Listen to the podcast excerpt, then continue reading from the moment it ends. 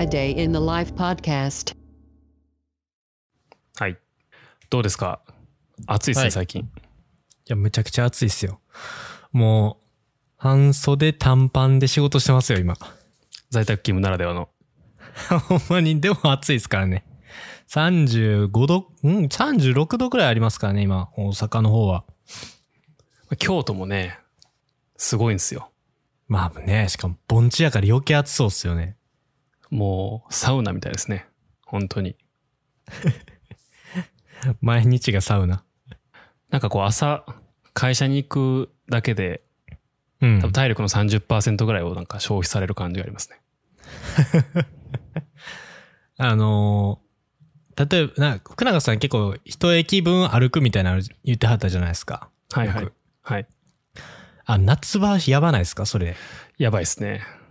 ついつい僕はあの電車を使いそうになるぐらいあの、まあ、外回りしてて思うんですけど、まあ、在宅勤務とはいえですね、まあ、たまには外回りするんですけど、まあ、ちょっとねいつもやったら一駅分歩けるようなあの距離感の駅の間もちゃんと電車使ってますね今ま体がもあ、たないそ、その方が賢いと思うよ。うんでもね今極力電車乗りたくないんですよねやっぱまあね、なかなか来てますからね。ほんまに某某ウイルスがもうでも完全になんか歯止めが効かない感じありますよね、これは。なんか今日、あの、まあ、今日収録日8月の5日ですけど、え、なんか東京、 なんかマジでおかしい数字叩き出してませんでした5000人とかでしょ。そうそうそうっす。なんか合計とかじゃなくて今日だけでってことですよね。なんかこう年末に1000人とか、あの、ありましたね。 2000人とかなってて、うわーってなった頃うは、これはもう懐かしいですよ、それが、その時期が。ね1000人、うわ、2000来たーっていう、なんかもうこれ以上上がることはないやろうと思ってたらその倍来ましたからね。うん。なんかやっぱこれがこう、エクスポーネンシャルに吠える怖さというか、あれよあれよという間にね、増えていくのうでん、うんすごいですね。でうもん、なんか、重症患者も多いですからね、今。あのー結構検査の数まあ多くするのがいい派と少ないのがいい派がいるんですけど、はいはい。まあなんかやり渋ってる感じはずっとあってはないので、5000人を超えるような検査能力ってないんじゃないかと思ったんですけど意外とありましたねいや、確かに思いましたね。うんそれは意外本当になんで改めてなんですけど、こんな増えちゃったんですかね。もう緊急事態宣言とかが普通になってるからじゃないですかねまあ、やっぱもう明らかに効力なくなってますもんね。なくなってますねうん。なんか去年のそれこそ夏とかだと夏休みの時期だけど懐かしいなんか。家でこもりましょうみたいなこ うう、ん、ありましたハッシュタグとかで。でさステイホームとかこうおうやっちちゃっ時た間りとねかし。てさ、そうそう、おうち時間とかやっちゃったりしてさ、うんまあ、それなりにみんなやってたけど、もう今はだってもう全然違うやん、みんなね。全もう然ちゃいますね。ガンガン旅行とか行ってるからね、本当に。ねえ、もう、確かにこれちょうど1年前と比較しやすいですけど、もう本当に皆さんのこう、体制の緩さというか、まあ、大阪行って余計顕著になってるんですけど、もうあの電車とか元通りですよ。うん、そうあのね。、ぎゅうぎゅう詰めですし、じあれ、時間、その、時差勤務とかはもうしてないんかなって思うぐらい、普通に戻ってますし、で、あの、飲食店もですね、まあもちろん少ない方ですけど、あのこの前解除されたんで、ようやくこう、店開きされて、また緊急事態宣言出てで、まあもうなんか、ちょっとね、ポツポツと遅くまで飲酒、ね、お酒提供してるお店とかも出てきて、もうちょっとこれ無理やなって思いながら見てましたね。そうよね。まあでも、もう雰囲気が、なんか、どう考えても道理が合わないオリンピックをやっていきますっていうことを推し進めていったら、じゃあこっちもいいんじゃないみたいな話はあると思うんですよね、絶対。ね。うん。それが積もり積もっての今なんじゃないかなっていうのが思いますけど、そういえばオリンピックは見てはるんですかオリンピックはなんかまニずあューのス、テレビがね、ないんで、見れないっていうのがあるんですけど、はいはいはいまあ一部競技は見てますよ。何見、何見てはりますうん、スケボーとか、堀米くん。堀米優斗。僕あの風呂入りながら見てましたね。もう、感動しますよね。本当に感。動しましたね、ほんまうに。ん。なんかあの、スケボーを見てて、すごく思うのが、はいはい。今までこう既存既存というかもう前からあったオリンピックのスポーツの種目とは結構まあそのなんていうかなストリートカルチャーから来てるエクストリームスポーツみたいなやつって全然なんはいか空気感が違うよなというのは思いましたね。うーん。確かに。あんまりこう、今回初めてですよね、新種目でうん扱われそうっすて、しかも初代金メダルで、確かうん生まれ育った場所で、なんか開催されてたんですよね、今回。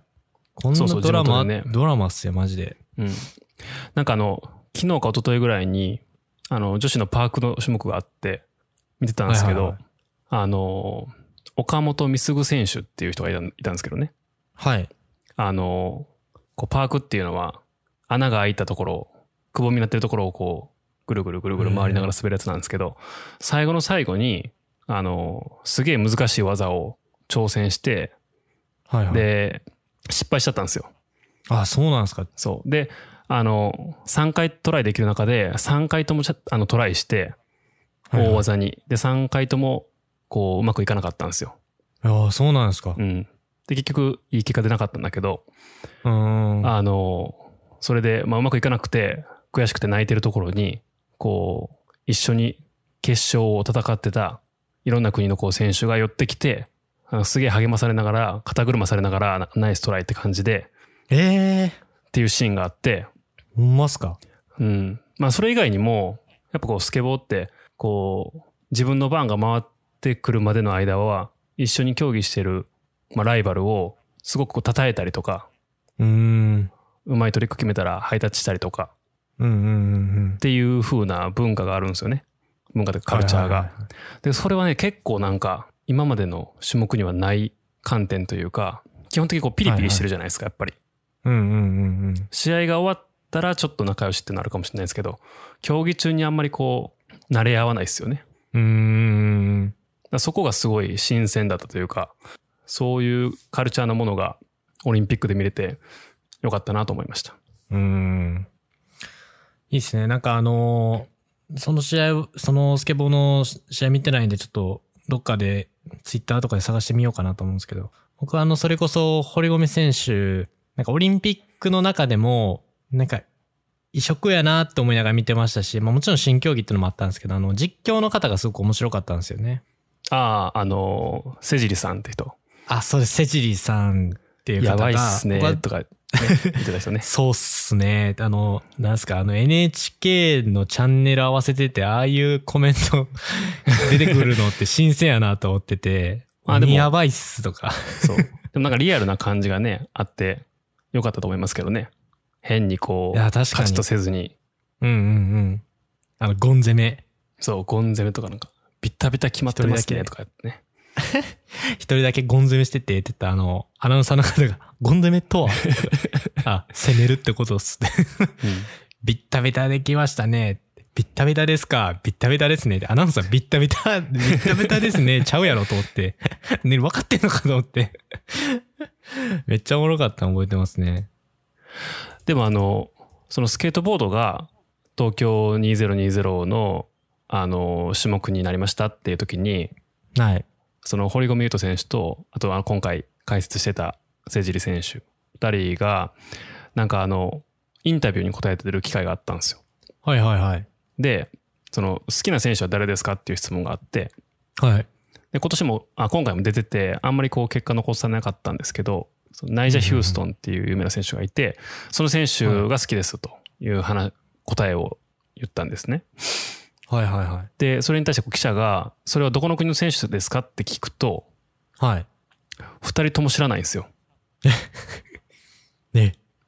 だからそのスケボーっていうのは多分国を背負ってるみたいなのはなくて多分ねあー、はいはいはいはい。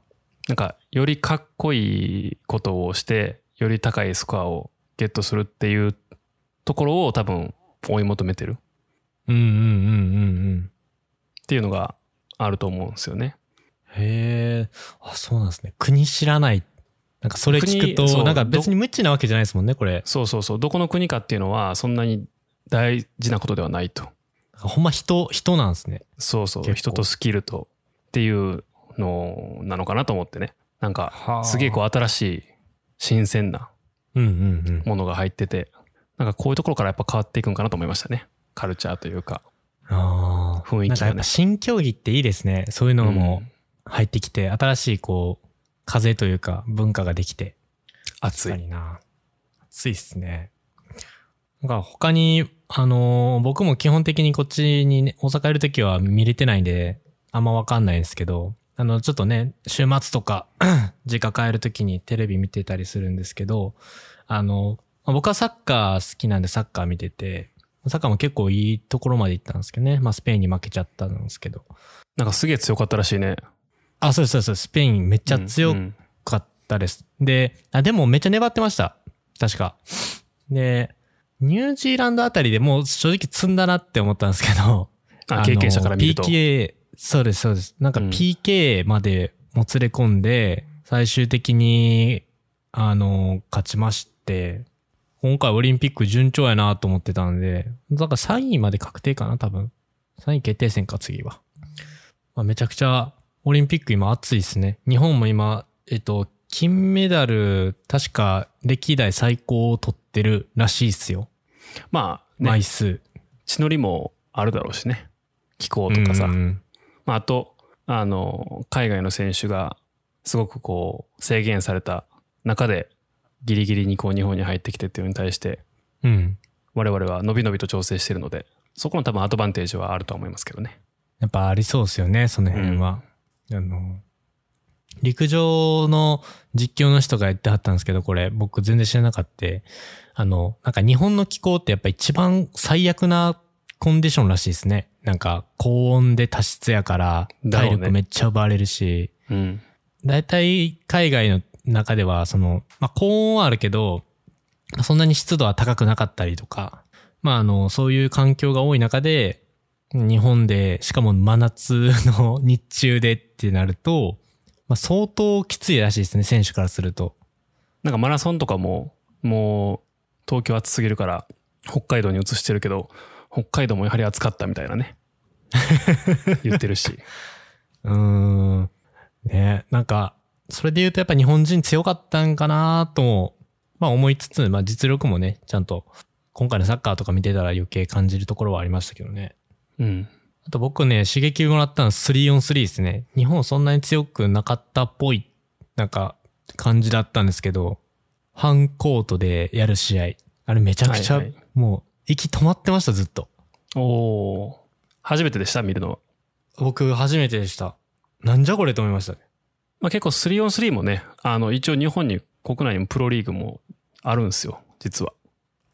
そうなんですね。はい。あと、へまーあ、ストリートリーグもあって、最近結構構なんか熱くなってきてるカテゴリーですね。そうなんですね。で、またあの、バその 3on3 で出てる選手って全然知らなくて、あれまた別の選手なんですね。3on3 はそれ用の選手って感じなんですね。うん、それをというか、多分そこに最適化されてる選手が出てんじゃないかなと思いますね。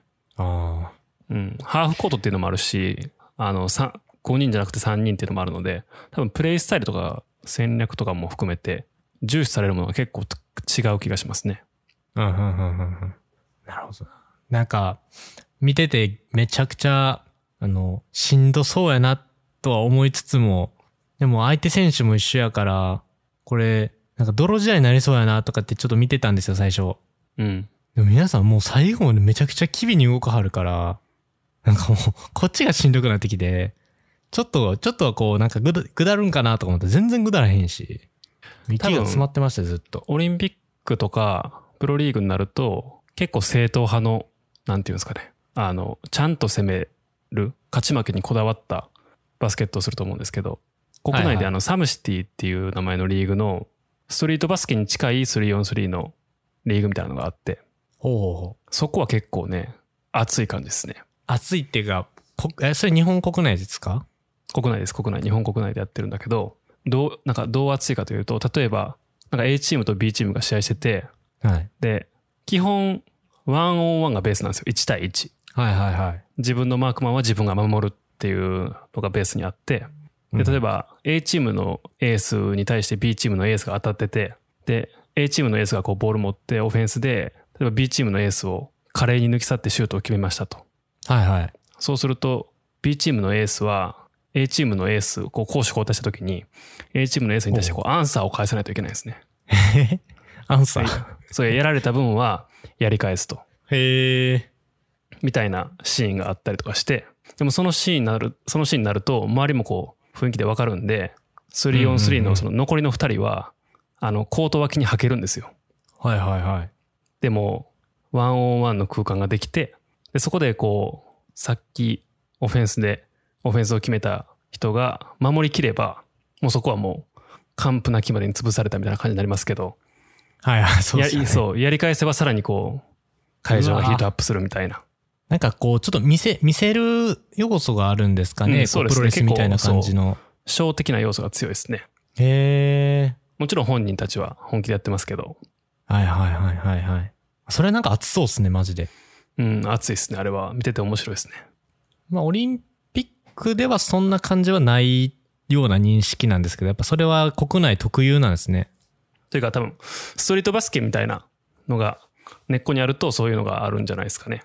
ああ、はいはいはやっぱ競技になっちゃうとね、どうしても、ちゃんと点取って勝たない勝たないといけないっていうのがあるんで。うーん。なるほどな。まあ、オリンピック関連で言うと、まあ、いろいろ競技も面白かったですけど、僕あの開会式はね、ちゃんと見てたんですよ。ああ、その話する開会式、ピクトグラムですね。僕が一番おもろかったのは。はい。ピクトグラムの、あの、まあ、これ、まあ、今回言いたいのはピクトグラムがおもろかったっていうのもそうなんですけど、なんか、ツイッターで見たんですけど、あの、エンジニアの方が、あの、個人で開発されたの GitHub で、ソースコードを、あの、自分たちで、なんていうんですか、自分らのその姿勢とかを、あの、ソースコードで読み取ってピクトグラム化させるっていうものをリリースされてたのがすげえなって思う。いいね。あの、今、なんかいろいろね、コラ画像、 コラ画像じゃないですけど、あの、いろんなピクトグラム出てるんですよ、これを。はいはい。で、 なんか定時ダッシュのピクトグラムとかあったりですね。 あおもろのかっ、たのは、ネットサーフィンいろのピクトグラムがありました ありねま。したありあま仰し向たけありでまし、仰向けでああそうそうそうそうのスマホを触ってるってやつね。いやーいや、あのピクトグラム考えた人すげえなって思いましたけどね。うん言語でもなんもか壁もないし。ピクトグラムのところはあれは良かったっすけど、あのー実際になんか人が出てきて、うん、うで、んこうカメラで切り取って、ピクトグラム全部再現するみたいなシーンあったじゃないですか。ありました、ありました。あーああれ見てね、なるほどと思ったんですけど、うん。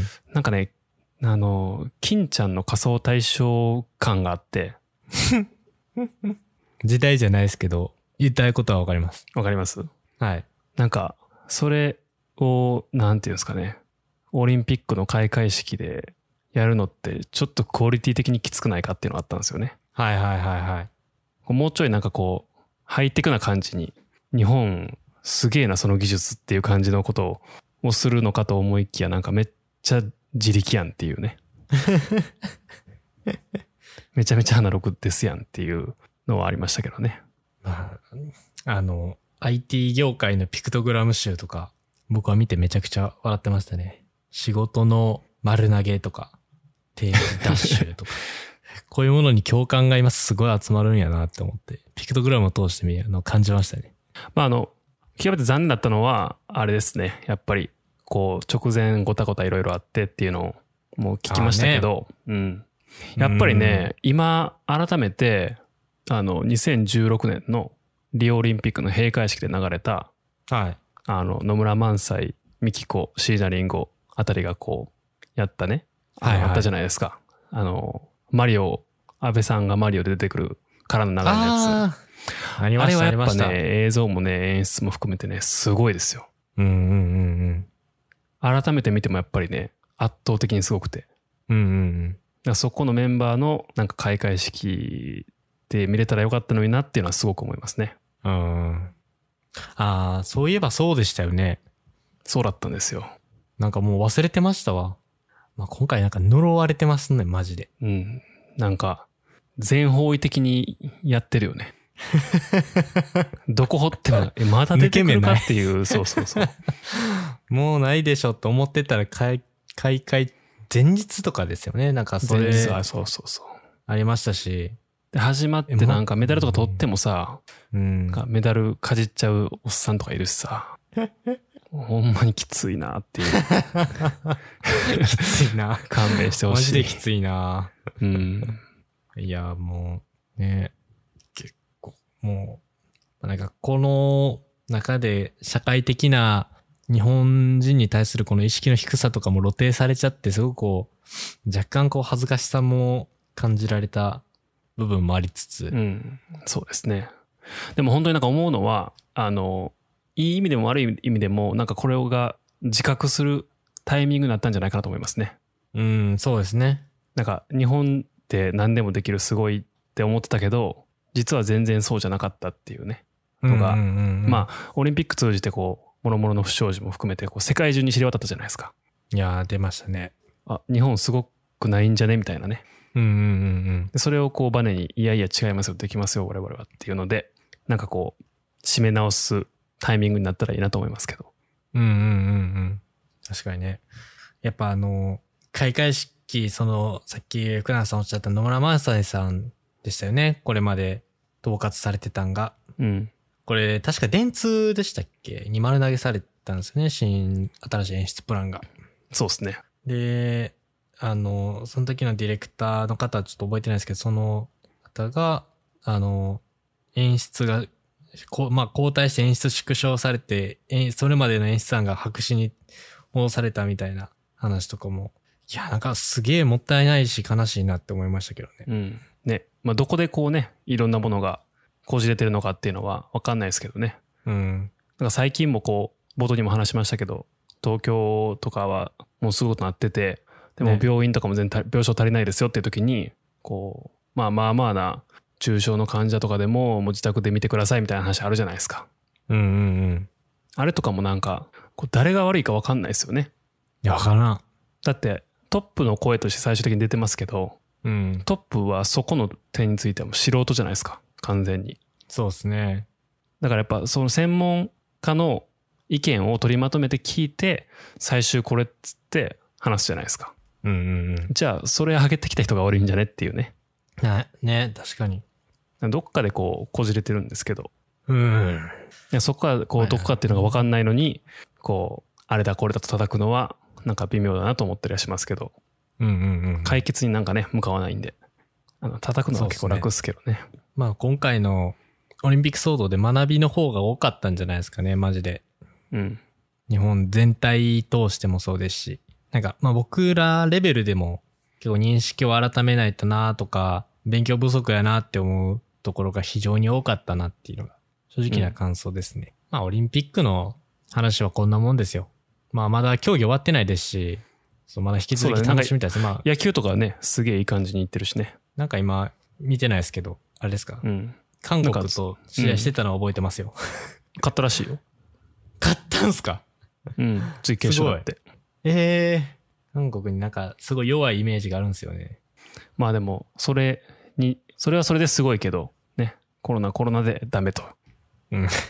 そこは両方ちゃんとま認識しないとなんかあ、本当や。オリンピック始まる前にすごく言われてたのは、オリンピック始まってしまえば、みんな金メダルいっぱい取って、なんだかんだオリンピックやってよかったねみたいな話になるんじゃないかって話ありましたけど、うんいやいや、そうはいきませんよというのは、ちゃんと持っとかないといけないと思いますね、 本当に。ねそれとそれとは話が別と。本当にね。まあ、あの、話ちょっと変わりますけど、僕はですね、ようやくワクチン1回目打ちまして、おどうですか ?5G 感じますか 5G 感じて、なんなら Wi-Fi も見えてますね、今。ああ、つながるんですね。やっぱ繋がりますね、あれは。非常に危険でもなよほど繋がって。 1回目でしょ今1回目で、次がですね、8月のまた末に打つんですよ。じゃあ今 2.5G ぐらいなんじゃないの なんすかその、半分なんすか 3C よりもちょい遅いぐらい。めちゃくちゃ遅いじゃないですか。うん。YouTube 多分 480p ぐらいでしか見れないと思あのーワクチン打つと、まあ、僕のやつ、これ職域のやつなんで、モデルナのワクチンなんですけど、う。はい。これ多分僕と、あと、東京の友達もですね、受けてるんですけど、これ明らかに年齢差で副作用、副反応が全然違うなっていうのがありまして、モデルナアームってやつですね。いわゆる。そうです。あの、もうね、僕めちゃくちゃひどかった方だと思ってて、うん。と左、まあ左腕打つんですけど、まあ利き手が右手なんで、打ってから、まあ僕は30分ぐらいなんか待機させられたんですよね。なんか若いからとか言われて。で、めちゃくちゃ暇やな、全然普通やなって、複雑なんか、まあ普通危ないとアナフィラキシーショックが出てくるみたいな話もあったんですけど、うん、はいはい。まあ、全然なかって、あ、余裕余裕とか思ってて帰って、で、まあお風呂はあんま浸かりすぎない方がいいとだけ言われてたんで、もうほんまかいなとか思っててシャワーだけにしたんですけど、で次の日起きたら、もうね、左腕だけじゃなくて、僕に関して左半身が、なんかめっちゃ筋肉痛で、うーん。綺麗に左半身です。なんか右は、あの、腕立て伏せとかもできるぐらい普通やったんですけど、うん。もう左は腕、えっと、なんか脇腹謎に。で、あと、ふ、太ももかなうんがめっちゃ張ってて、プラス、なんか倦怠感めちゃくちゃ、なんか、あ、もう、やばい、やる気起こんねえ、みたいな、あの、筋肉痛やし、倦怠感来るし、仕事マジでできんかった っす。マジで何の、在宅なんで、まあ基うん本あの、あの、なんですか、お医者さんの方針としては、基本こう接種した次の日はもう休、休暇を取るようにっていうふうに言われてるんですけど、うんうんまあ在宅やしあんま変わりないやろうと思って別に体を動かすわけじゃないし、いいかなと思ったんですけど、いや確かにこれは休んだ方がいいレベルやって思うぐらい何もできなかったですね。えーでも、それも1日ぐらいで引くんでしょ僕は2日続いたんですよ、それが。うん月曜打って、火水と続きましたね。それがうん。やもっぱなんかう。若い人の方が出やすいみたいね、その副反応っていうのが。あそうですね。あのー30代、40代の人も売ってるんですけど、まあ、筋肉痛はもちろん来るんですって。ただ、まあ腕だけとか、で、しかもまあ筋肉痛って言ってもそんなにしんどくない筋肉痛だよ、みたいな話もしてて、うんうん。ああ、そっかそっか、全然これ、やっぱ年代によって全然変わるんやなと思って、これマジ注意っすね。これから受けようと考えてる人は、まあ特にモデルナのワクチンは。僕2回目絶対熱出るんで。そうですね。うん 僕もあもう嫌だの職域のあれがあったんで予約をしたんですけどその希望日出してくださいって言われてこれでお願いしますって出したらなんか全然違う日で予約入ってき てで「えこれおかしくないですか?」みたいな話したらはい「あすいませんずれてました」みたいな話でなんどれぐらいずれてたんですかいやなんかあの人人がね申請する人と日付のなんかこうセルがちょっとずれてましたみたいなはいは間いは違い、間違って申請してまししてしまいましたみたいな話で、あマジっすか、まあじゃあ別日で、てか、あの他の候補日でお願いしますとか、取り直してくださいみたいな話したら、埋まっちゃっててさ、それが。ええもうおかげさまで2、3週間ぐらい後ろ倒しになりましたね、うちに行くのが。あ、本当ですか。はい。まあでも、あの、打てていいですよね。あの、 全然市場の話なんですけど、僕の兄にも、兄も打とうとしてたんですけど、で、うん。あれですか、市、市、市から来るじゃないですか。あの、ワクチン接種のご案あ内予み約たい券なみのが。たいなね。はい。ね。あれ、市で打とうとしたら何日後って、何日後待たされるかって知ってます でもこれ、地域によって違うと思うんですけど、もちろん。なんか東京とかだとなんか9月の末まで打てないとか見てたけどね。もうね、笑いますよ。あの、次のワクチン接種、えー、可能候補日みたいなんで何日後って出てくるんですけど、 うん。なんかね、あと、あと30年後とかって出てきました。それ、バグこでしれょ。ほんま、バグかんバグやんけって話をめちゃくちゃしてて、でよくよく聞くと、なんかまあ足りてないらしいですね。だから、ああ、だからそれも計算がおかしくなっちゃってるのよ。はい。30年後って、いやもうさコロナなくなってんじゃうんかって逆に。まあ、多分30年だったらもうなんか免疫できてるよね、多分ね。そうですね。っていう、あの、ね、職域打てるんやったら絶対職域の方がいいっすよっていう話ななんですけど。まあ早いですからね。めちゃくちゃ思い笑い笑い笑っちゃいましたね。あの、家に届いたやつで、そのままじゃあ市で予約しようか、みたいな話あったんですけど。いや、 何十年お待たされるって言って、俺の親なんてもういねえよ、みたいな話して。 そうやねって、打つ頃には私らいないね、みたいな話してましたね。でもやっぱ被ワってるクわチン打ち始めてから、その東京都とかすごくね、感染者いる中でも、あのー、内訳で見るとやっぱ少ないですもんね。露骨に減ってますからね。ね。やっぱ2、30代がもう圧倒的に多いっていうね。いやー、僕らっすよ。だから、ほんまに、しまゃあし動ゃんいなてよますから、我々はね。まあ、夏季休暇、夏季休暇ではしゃぐなよっていう話ですよ。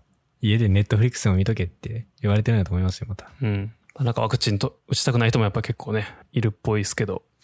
結構ね、周りの知人は、あの、まあ、特に職場とか、職場はじめ、ちょっとこう違う事業会社とかになるとですね、やっぱみんな渋ってますね、めっちゃ。集団免疫来るの待つみたいな。ええうー、んみたいな。 打てよと思って。 怖いってなりますよ、やっぱ。まあええね、80%とか90%ぐらいの人がこう免疫獲得すると集団免疫になりますけど、その集団免疫待ちますっていうのはまあ、ある種フリーライドしてる状態ですからね。その、うん。いつかできるメリットに対して。ね。まあ、あの、2回目打ったらちゃんと証明できるんでね。いや、もう2回打ちましたんでって、これをね、しっかりとこう、ワクチン打ちましたっていう、いわゆる状態っていうのが実は大きかったりするんで、はい。個人、感じですかね。まあでもあの、久しぶりに放送するんで、この1ヶ月分ぐらい、めちゃくちゃイベントとか溜まってたんじゃないですか。そうですね。割といろいろありましたね。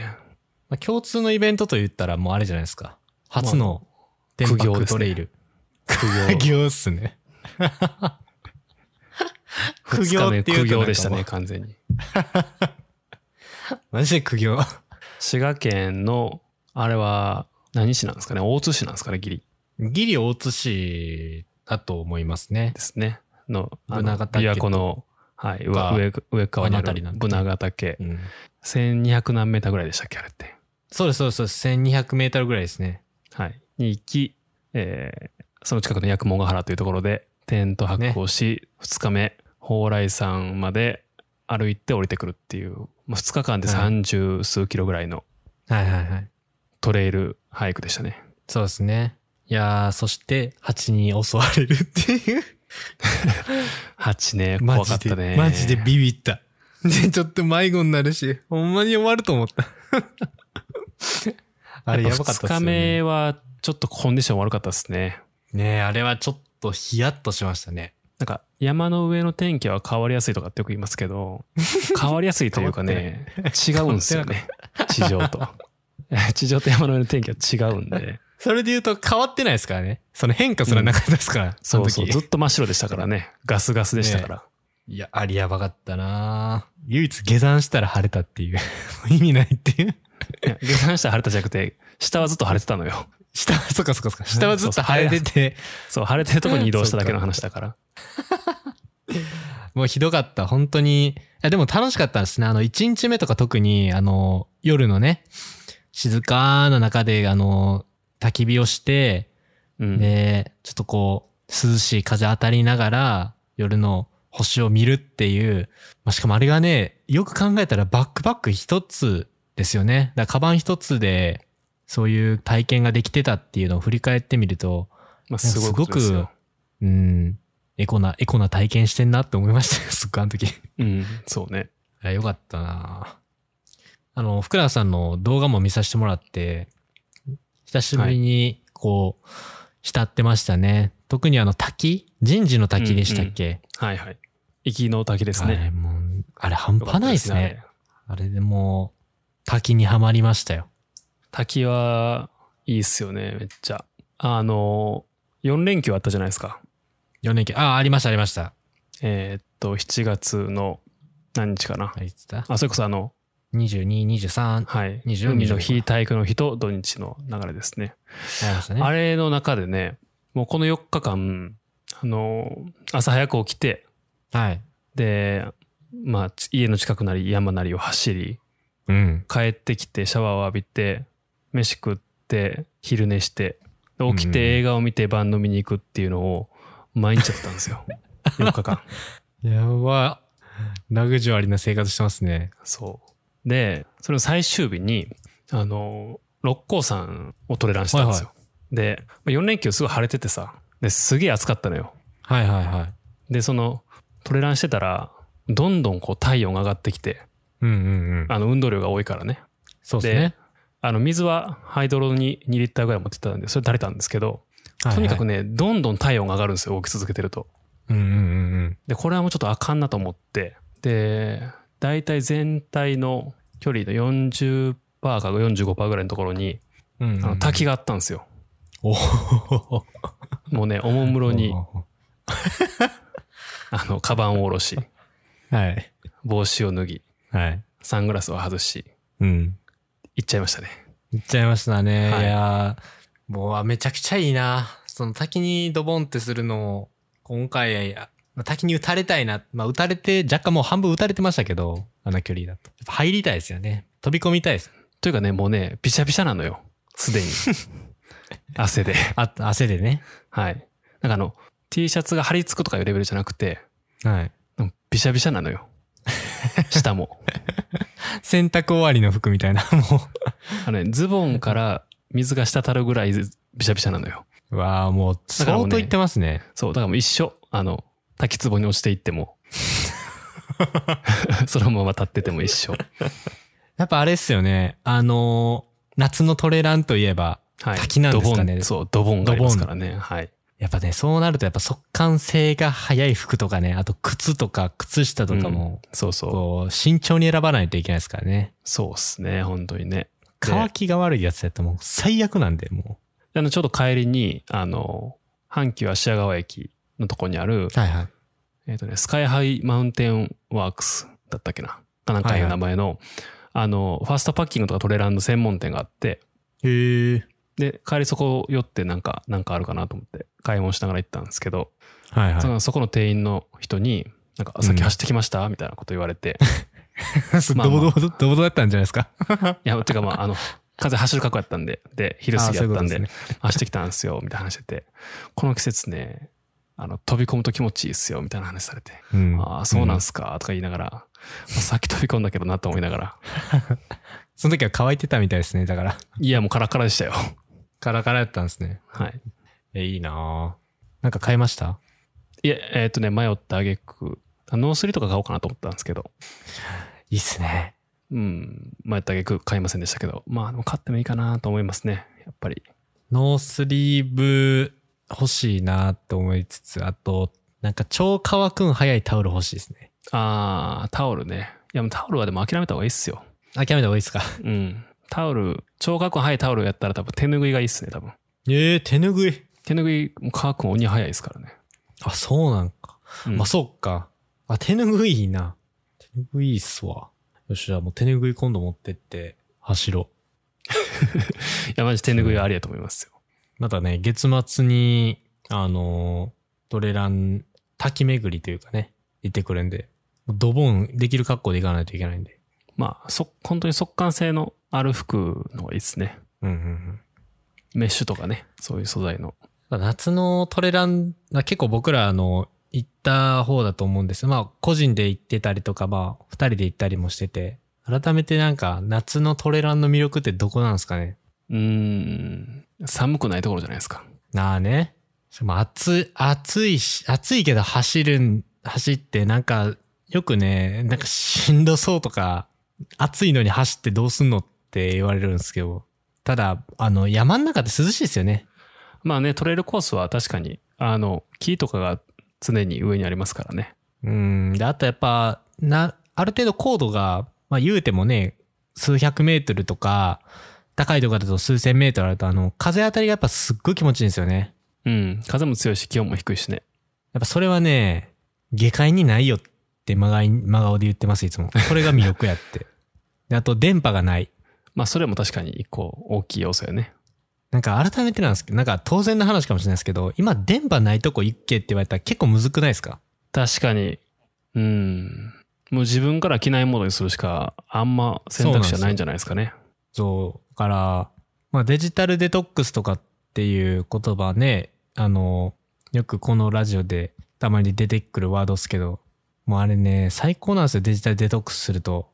何にも、何の通知も来ないし、誰からも、あの、なんですか、ニュニュースとかからね、あと、キュレーションとかそんなんも放置して、まあなんかこう、泥の匂いとか風の感覚とか、なんかそういう五感がめっちゃ研ぎ澄まされるんですよね。で、それが結構、なんか感じると同時になんかすごいこう、日常生活の中で忘れ去られてる感覚なんだなっていうのを山登りしてると、トレランとかしてるとめっちゃ感じてるなっていうのを、本当にね、なんか改めて6、7月ぐらいに通してね感じてたんですよね。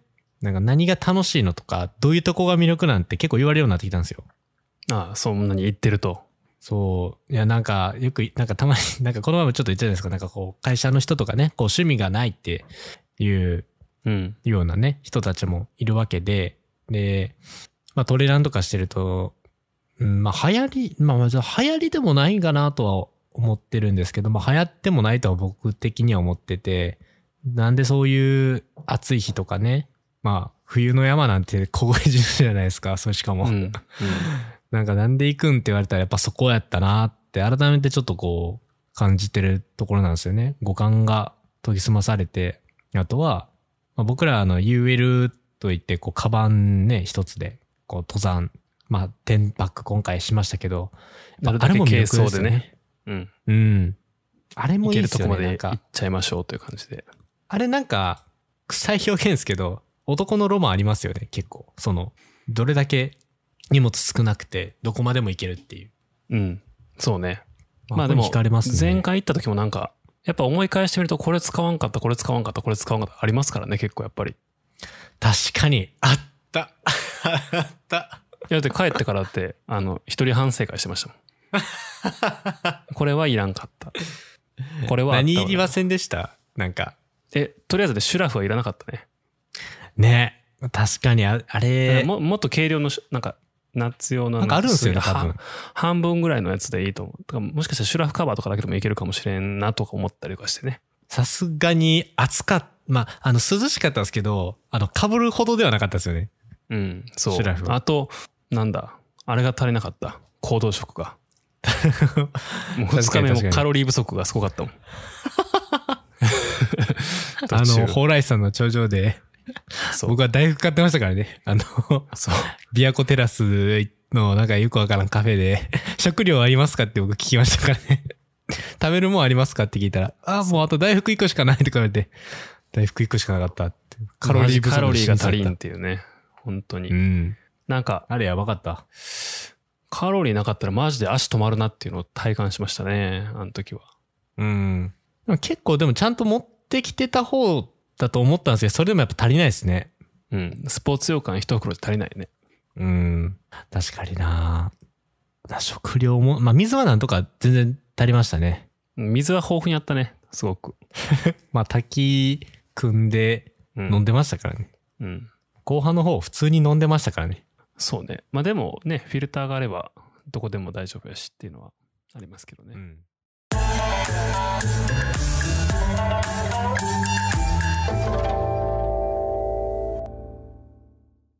To be continued.